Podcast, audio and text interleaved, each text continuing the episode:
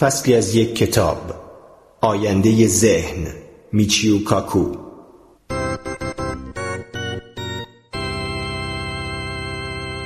اراده آزاد.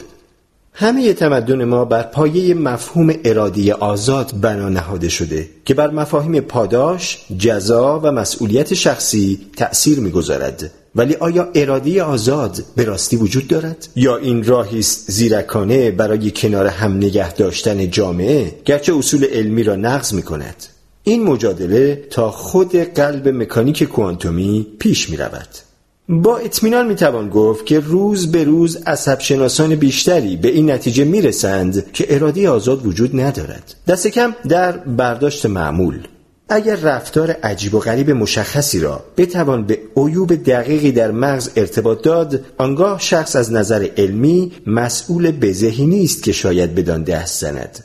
شاید وی چنان خطرناک باشد که نشود گذاشت در خیابان قدم بزند و باید او را در جایی نگه داشت ولی مجازات شخص برای داشتن تومور یا سکته مغزی به بیراه رفتن است. این فرد نیازمند کمک پزشکی و روانشناختی است. شاید آسیب مغزی را بتوان درمان کرد مثلا با برداشتن تومور و آن شخص بتواند به عضوی مفید از جامعه تبدیل شود.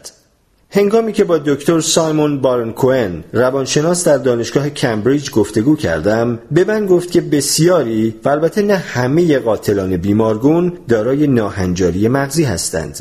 اسکنهای مغزیشان نشان می دهد که آنان با دیدن رنج کشیدن کسی هیچ احساس همدردی نمی کنند و در واقع شاید حتی از دیدن این عذاب کشیدن لذت هم ببرند در این افراد تماشای ویدیوهای کسانی که مشغول درد کشیدنند باعث روشن شدن آمیگدالا و هسته های مجاور یعنی مرکز لذت می شود. نتیجه که برخی افراد از این می‌گیرند آن است که این آدمها به راستی مسئول کارهای پلید خود نیستند گرچه باز هم میباید از جامعه جدا شوند. آنان به دلیل مشکلی در مغزشان نیازمند یاری نه مجازات. از جنبه ای چه بسا آنان هنگام دست زدن به تبهکاری با اراده آزاد عمل نکنند.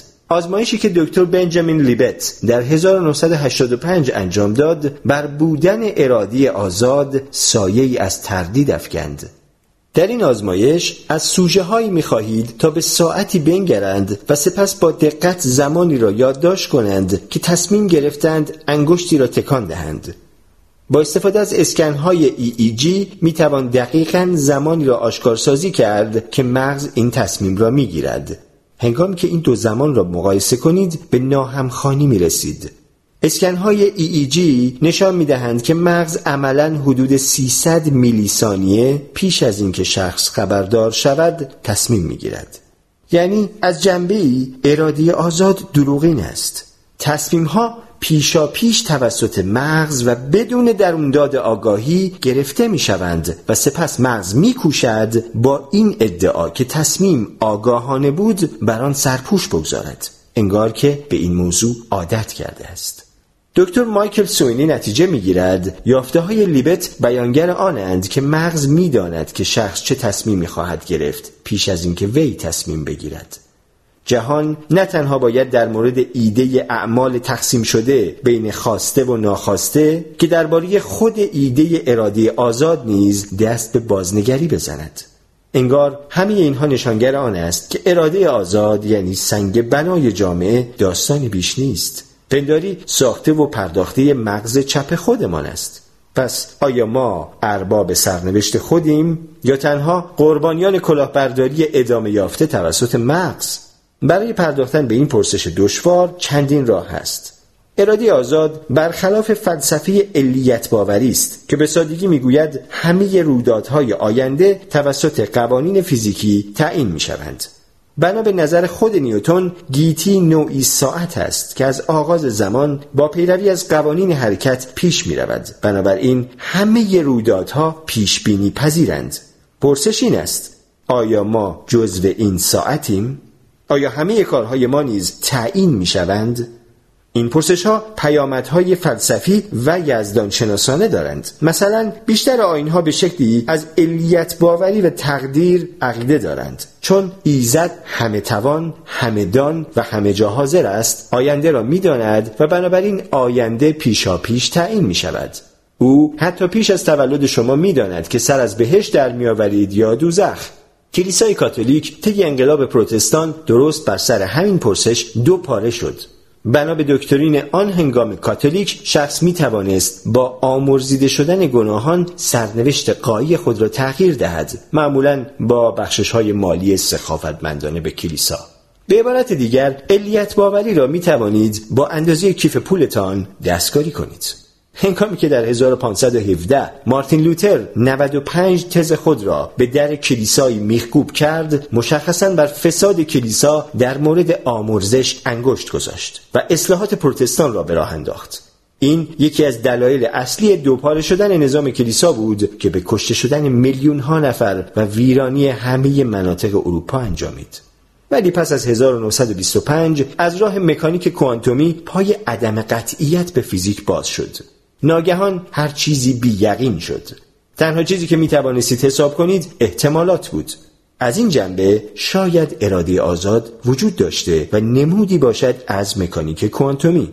پس برخی مدعی اند که نظریه کوانتوم مفهوم اراده آزاد را از نوع اثبات می کند اما علیت باوران با این ادعا که اثرات کوانتومی بسیار کوچکند یعنی در سطح اتم ها هستند و بیش از حد کوچک که مسئول اراده آزاد آدمیزاد بزرگ اندازه باشند دست به پاتک زدند. وضعیت امروزین عملا سردرگم کننده است. شاید پرسش آیا اراده آزاد وجود دارد مانند پرسش حیات چیست باشد؟ کشف دی ای پرسش مذکور درباره حیات را بیمعنا کرده است. اکنون می‌دانیم که این پرسش دارای لایه ها و پیچیدگی های زیادی است. شاید همین هم در مورد ارادی آزاد به کار رود و انواع زیادی وجود داشته باشد. اگر این باشد خود تعریف ارادی آزاد مبهم می شود مثلا یک راه برای تعریف کردن اراده آزاد آن است که بپرسیم آیا می توان رفتار را پیش بینی کرد؟ اگر اراده آزاد باشد آنگاه رفتار را نمی‌توان پیشا پیش تعیین کرد. مثلا گیریم که دارید فیلمی می‌بینید. سناریو کاملا تعیین شده است. بدون هیچ اراده آزادی. پس فیلم کاملا پیش بینی پذیر است. ولی جهان ما نمی‌تواند مانند فیلم باشد. به دو دلیل. اول نظریه کوانتوم همانگونه که دیدیم. فیلم مذکور تنها نمایانگر یک خط زمانی ممکن است. دلیل دوم نظریه آشوب است. گرچه فیزیک کلاسیک می‌گوید که همه حرکتهای اتم ها کاملا تعیین شده و پیش بینی پذیرند در عمل امکان ندارد که حرکت آنها را پیش بینی کنیم زیرا اتم های بیش از حد زیادی درگیرند. کوچکترین آشفتگی تک اتمی می‌تواند اثری آشوبناک داشته باشد که می‌تواند به صورت آبشاری به ایجاد آشفتگی های عظیم بیانجامد. آب و هوا رو در نظر بگیرید. در اصل اگر از رفتار هر اتمی در هوا خبر داشته باشید می توانید در صورت داشتن کامپیوتری به حد کافی بزرگ دست به پیشبینی آب و هوای یک صده از همین حالا به بعد بزنید. ولی در عمل چون این چیزی ناشدنی است تنها پس از چند ساعت آب و هوا چنان متلاطم و پیچیده می شود که هر شبیه سازی کامپیوتری از پا در می آید.